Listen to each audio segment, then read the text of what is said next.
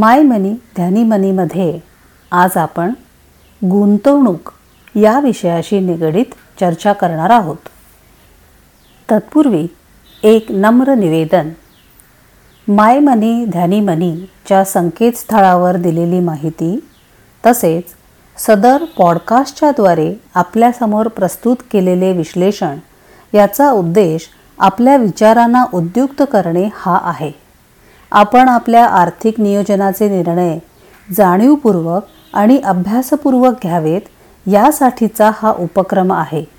हा कुठल्याही स्वरूपाचा गुंतवणुकीचा सल्ला अथवा आग्रह नाही याची कृपया आपण नोंद घ्यावी.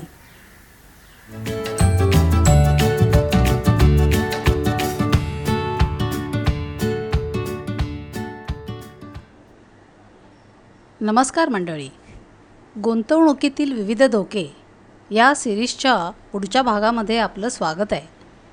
प्रसिद्ध आर्थिक सल्लागार श्रीयुत गौरव मेश्रूवाला यांच्या investment risk two sides of the same coin या पुस्तकावर आधारित ही सिरीज आहे. आज आपण फॉरेन एक्सचेंज रिस्क याविषयी जास्त माहिती जाणून घेऊ.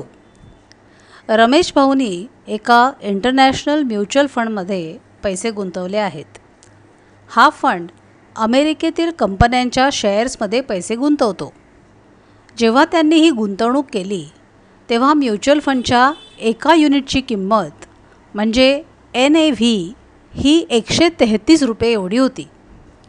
अमेरिकेमध्ये गुंतवणूक करत असल्यामुळे गुंतवणुकीपूर्वी गुंतवणूकदारांची ही रक्कम यू एस डॉलरमध्ये कन्वर्ट केली जाते. त्यावेळी एका डॉलरची किंमत होती पासष्ट रुपये. याचा अर्थ रमेश भाऊंनी प्रत्येक युनिट मागे दोन पूर्णांक चार दशांश डॉलर दिले आहेत. इन्व्हेस्टमेंट केले असल्यामुळे रमेश भाऊ इक्विटी मार्केटवरती बरोबर नजर ठेवून होते आणि त्याचा उत्तम परफॉर्मन्स पाहून फार खुश होत होते. साधारणपणे दोन वर्षानंतर रमेश भाऊंना पैशांची निकड भासली. आणि त्यांनी ठरवलं की ही गुंतवणूक विकून ती निकड आपण भागवू. त्यावेळेपर्यंत यू एस इक्विटी मार्केट बऱ्यापैकी वर आलं होतं. आता आपल्याला या गुंतवणुकीतून फार छान फायदा होईल या आनंदात ते होते. पण पाहतो तर काय जेव्हा रक्कम हातात आली तेव्हा त्यांना चक्क नुकसान झाले होते. पण हे कसं शक्य आहे? याचं कारण हे आहे की जेव्हा यू एस इक्विटी मार्केट वर जात होतं तेव्हा आपला रुपया यू एस डॉलरच्या मानाने बळकट झाला होता. आता एका यू एस डॉलरची किंमत साठ रुपये एवढी झाली होती. म्हणजे जेव्हा गुंतवणूक केली तेव्हा एका डॉलरची किंमत होती पासष्ट रुपये. आणि आत्ता मात्र एका डॉलरची किंमत आहे साठ रुपये.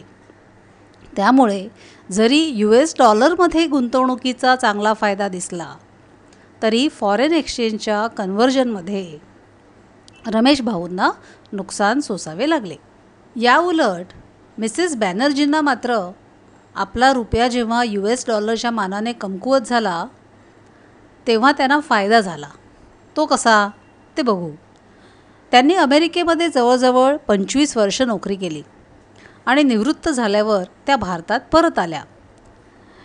या पंचवीस वर्षात त्यांनी तिथल्या रिटायरमेंट सेव्हिंग्स फंडमध्ये गुंतवणूक केली. ज्याला यू एसमध्ये फोर ओ वन के असं म्हणतात. त्यांची एकंदर गुंतवणूक पंच्याहत्तर हजार यू एस डॉलर एवढी होती. जेव्हा त्या भारतात परत आल्या तेव्हा एका यू एस डॉलरची किंमत होती साठ रुपये. पण त्यांचं रिटायरमेंट सेव्हिंग भारतात ट्रान्स्फर होता होता अडीच वर्ष निघून गेली. आणि या कालावधीमध्ये भारतीय रुपया यू एस डॉलरच्या मानाने कमकुवत बनला आणि एका यू एस डॉलरमागे पासष्ट रुपये एवढी त्याची किंमत झाली आहे.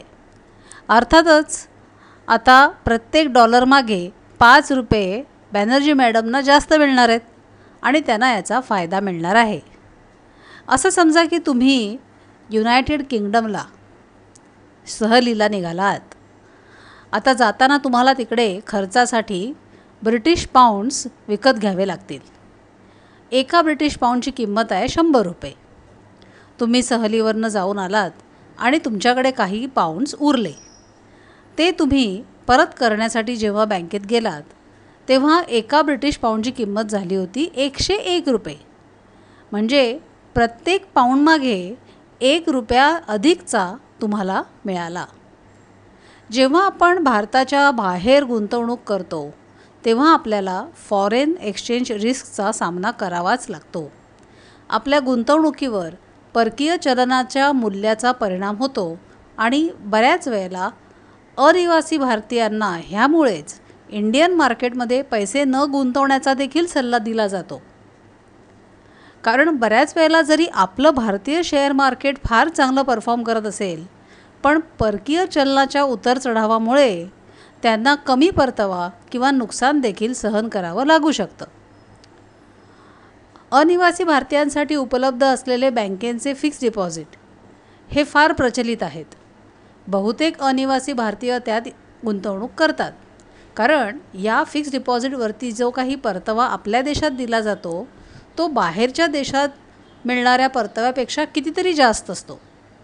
परंतु अशी गुंतवणूक करताना ते दुहेरी धोका घेत असतात. पहिला धोका गुंतवणूक करताना जेव्हा त्यांचं परकीय चलन भारतीय रुपयामध्ये कन्वर्ट केलं जातं. आणि दुसऱ्यांदा जेव्हा एफ डी मॅच्युअर होते त्यावेळी मॅच्युरिटी जेव्हा त्यांना परत दिली जाते तेव्हा भारतीय रुपयाचं परकीय चलनामध्ये रूपांतर होतं. अशा वेळेला गुंतवणुकीच्या परताव्याची अपेक्षा ठेवताना या गोष्टींचा सारासार विचार नक्कीच करायला हवा. मग फॉरेन एक्सचेंज रिस्कचा सामना कसा करावा? मग भारताबाहेरील देशांमध्ये गुंतवणूक करूच नये का? पण तसं नाही. मित्र हो आपण कंट्री रिस्क याविषयी जाणून घेतलेलं आहे दुसऱ्या एका एपिसोडमध्ये जेव्हा आपल्या देशामध्ये काही अडचण निर्माण झाली आणि आपल्या अर्थव्यवस्थेला धोका निर्माण झाला तर त्यातून आपली सुरक्षा होण्यासाठी म्हणून आपण भारताबाहेर देखील गुंतवणूक केली पाहिजे असं आपण तेव्हा पाहिलं होतं. कंट्री रिस्कला शह देण्याचा तो एकमेव उपाय आहे. त्यामुळे फॉरेन एक्सचेंज रिस्कला घाबरून अशी गुंतवणूकच न करणे हे काही शहाणपणाचे नाही. त्यामुळे तुमची गुंतवणूक ही जगातील इतर चांगल्या इकॉनॉमीजमध्ये नक्की करा. फक्त परताव्याची अपेक्षा ठेवताना फॉरेन एक्सचेंज रिस्कला देखील गृहीत धरा. नमस्कार.